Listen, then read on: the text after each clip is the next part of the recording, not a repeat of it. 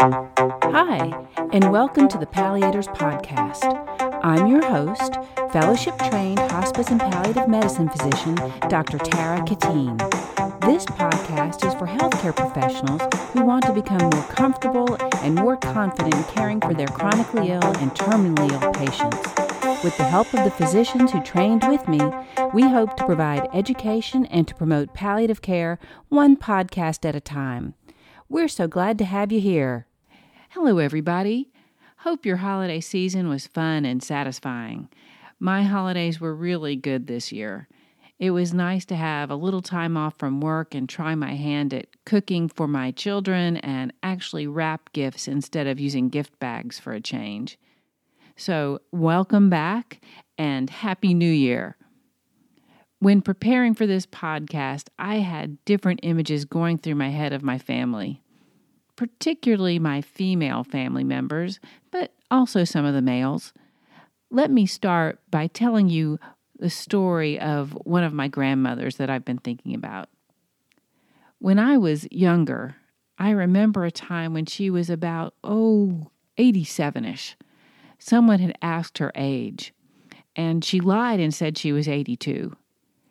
I had to laugh because really, when you're 87, you're going to lie for a measly five years?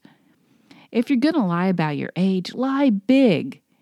And when you make it to your 80s, do people really pay attention to where in the 80s your age actually falls? Well, obviously, getting older and not revealing her true age were important to her when my mother was on her deathbed and, and couldn't really interact anymore other than to moan when she was in pain, my father mistakenly said her birth year was 10 years older than it really was. And he did that in front of my mother. Everyone in the room was stunned and broke out in laughter when my mother practically sat up in bed and very clearly corrected him. When my dad was hospitalized for heart failure, the healthcare team reflected that my father, who was in his early 80s at the time, had lived a long and full life, and they did this as a way to justify moving him to a comfort care pathway. When my 75 year old, highly functioning aunt moved to another town to be closer to her children, she had to find a new doctor. At that very first visit, she asked her doctor about scheduling a mammogram. Her new doctor responded with, Why? You've got to die of something. I guess my point here is that age in our culture is important. In spite of the fact that 50 is the new 30 and 60 is the new 40 and I guess 30 is the new 10. Don't you remember cultures that revere the elderly? The ones who have life lessons and experiences to share so that others can learn and benefit from those experiences so as to repeat the good and not repeat the bad. Anyway, I've, I've started to realize that ageism is alive and well. It's a funny thing how there can be a bias against the very group that we will most likely be joining one day. That is, if all goes well. I would hate for someone to judge me only on my age. Well, really, I don't want to be judged at all. But please, there's more to me than just my age and how I look. No one wants to be defined solely by their age. Most likely, one day I'm going to be old and probably look old. I'm going to be one of those old ladies you see at the grocery store or, God forbid, at the mall. I don't want anyone to refer to me as cute or to say that I look good for my age. Why can't people just say, You look good? Stop there. Shoot, I'm going to want to look good for a 22 year old, even if I'm 87. Thanks, Grandma. Well, I think I've gone off on a diatribe. Let me get back to the educational portion of this podcast. So, ageism. Here we go. In case you're not familiar with the term, ageism is prejudice, stereotyping, or discrimination against people based on age. in this case, older age. This term was coined by gerontologist Dr. Robert Butler in the 1960s. He was a Pulitzer Prize winning author and was the founding director of the National Institute on Aging. He felt that older folks had valuable contributions to make to society. While most of what I encountered in my preparation for this podcast was firmly in opposition of ageism, I did come across the writings of a British physician who seemed to be firmly on the side of rationing health care for some patients and was firmly on the side of advocating for ageism as one determinant in rationing health care. This was Dr. A. B. Shaw of the Bradford Royal Infirmary in West Yorkshire.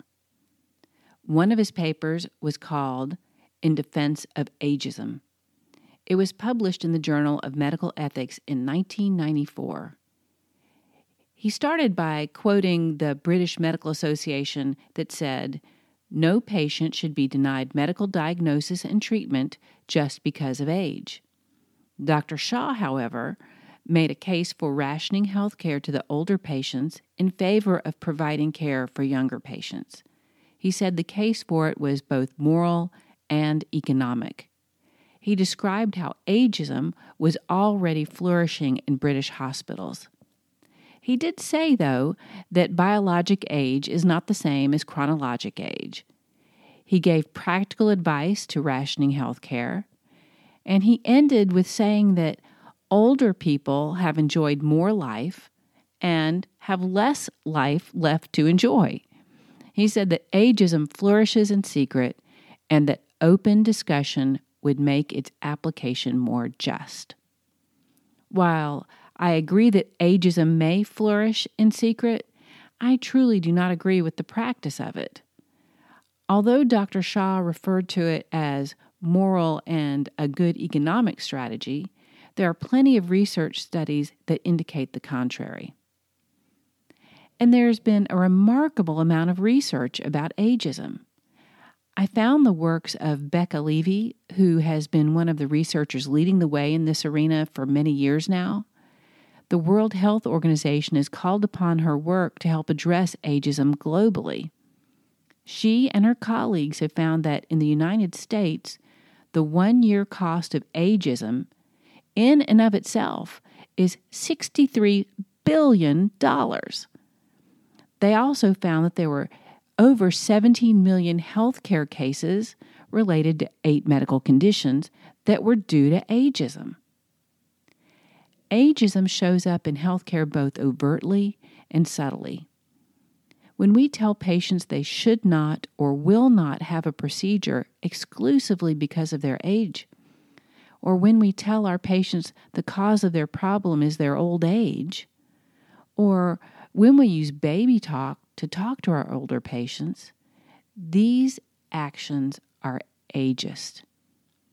You know, there are studies that show that when we talk to elderly as though they are infants or talk to them in a patronizing way, they score worse on cognitive testing than the peers, their peers who are treated like adults.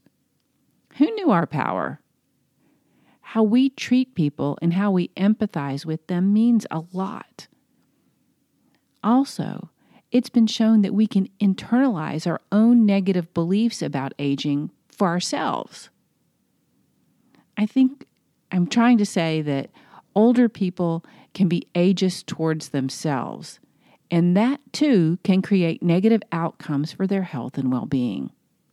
A recent article in The Lancet revealed that in England, in older adults, perceived age discrimination was associated with poorer self rated health and with a risk of serious health problems. It underscored the importance of overcoming age related discrimination and the benefits, which included improved mental health and well being, maintenance of physical health, and prevention of disease in older adults.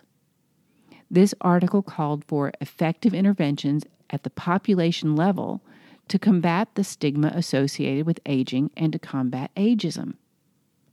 They offered a strategy to this that included a two prong approach to both reduce discriminatory behavior across the population and to reduce the effects of discrimination on health and well being among older people by teaching them strategies to care for themselves. They also called for public awareness and education on how ageism can affect health.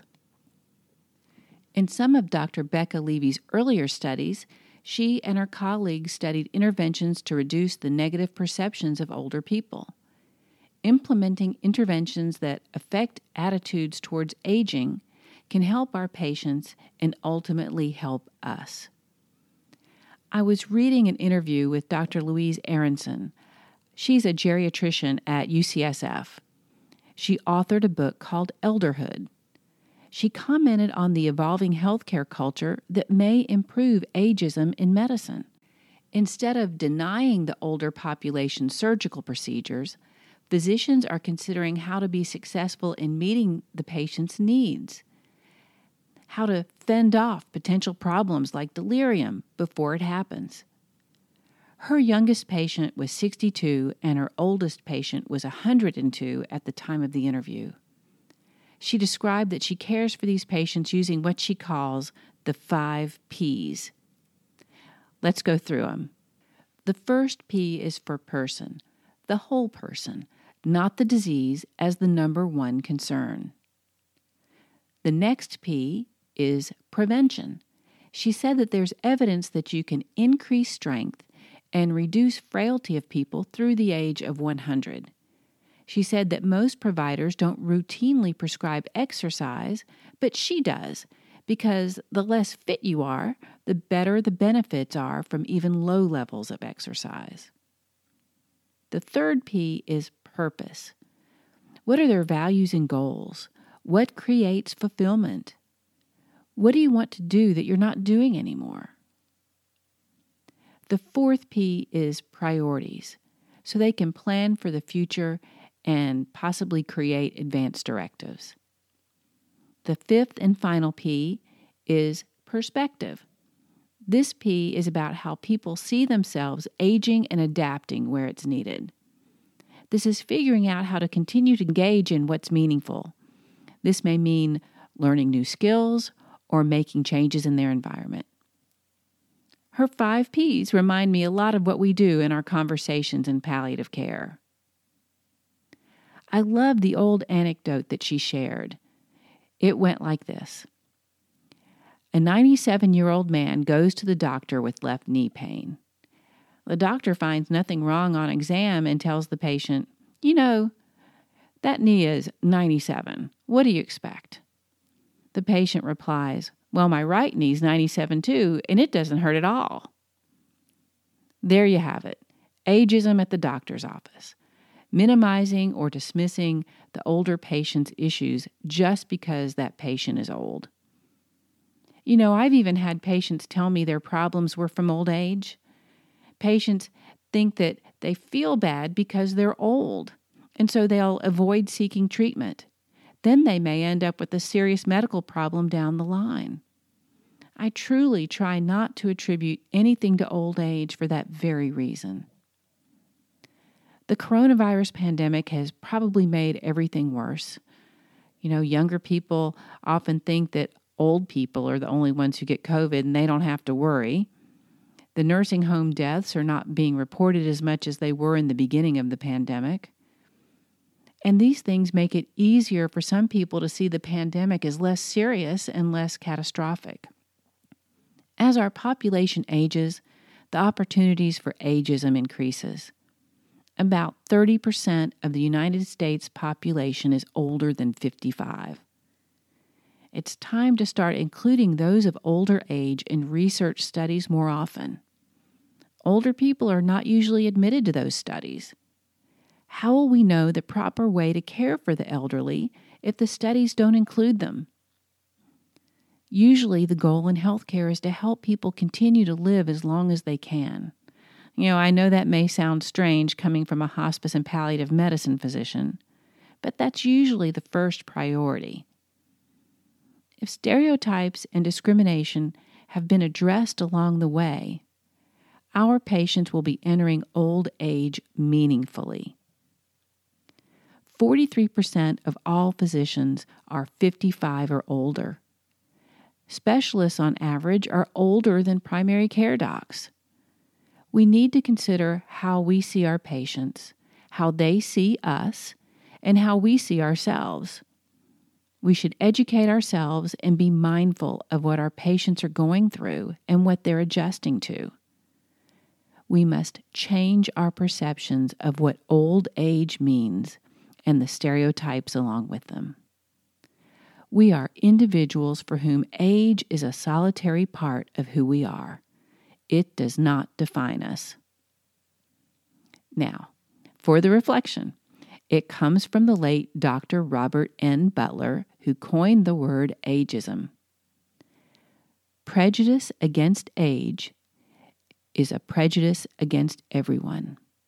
We all chance to become its ultimate victims as longevity increases. And that's it for today, y'all. Thanks for listening. I hope you found this podcast helpful please visit our website, thepalliators.com, and send us messages if you have suggestions. You'll find the references and reflections from our podcast in the show notes on our website, too. If you enjoy our podcast, please give us a good rating and review in your podcast app. Follow us on Facebook and Twitter. Until next time, bye for now.